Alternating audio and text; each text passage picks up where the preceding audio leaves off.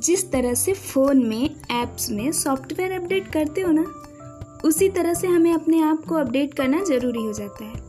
बदलते वक्त के साथ खुद को अपडेट करना सीख लिया ना तो खुद के साथ जंग है, वो जीत जाओगे।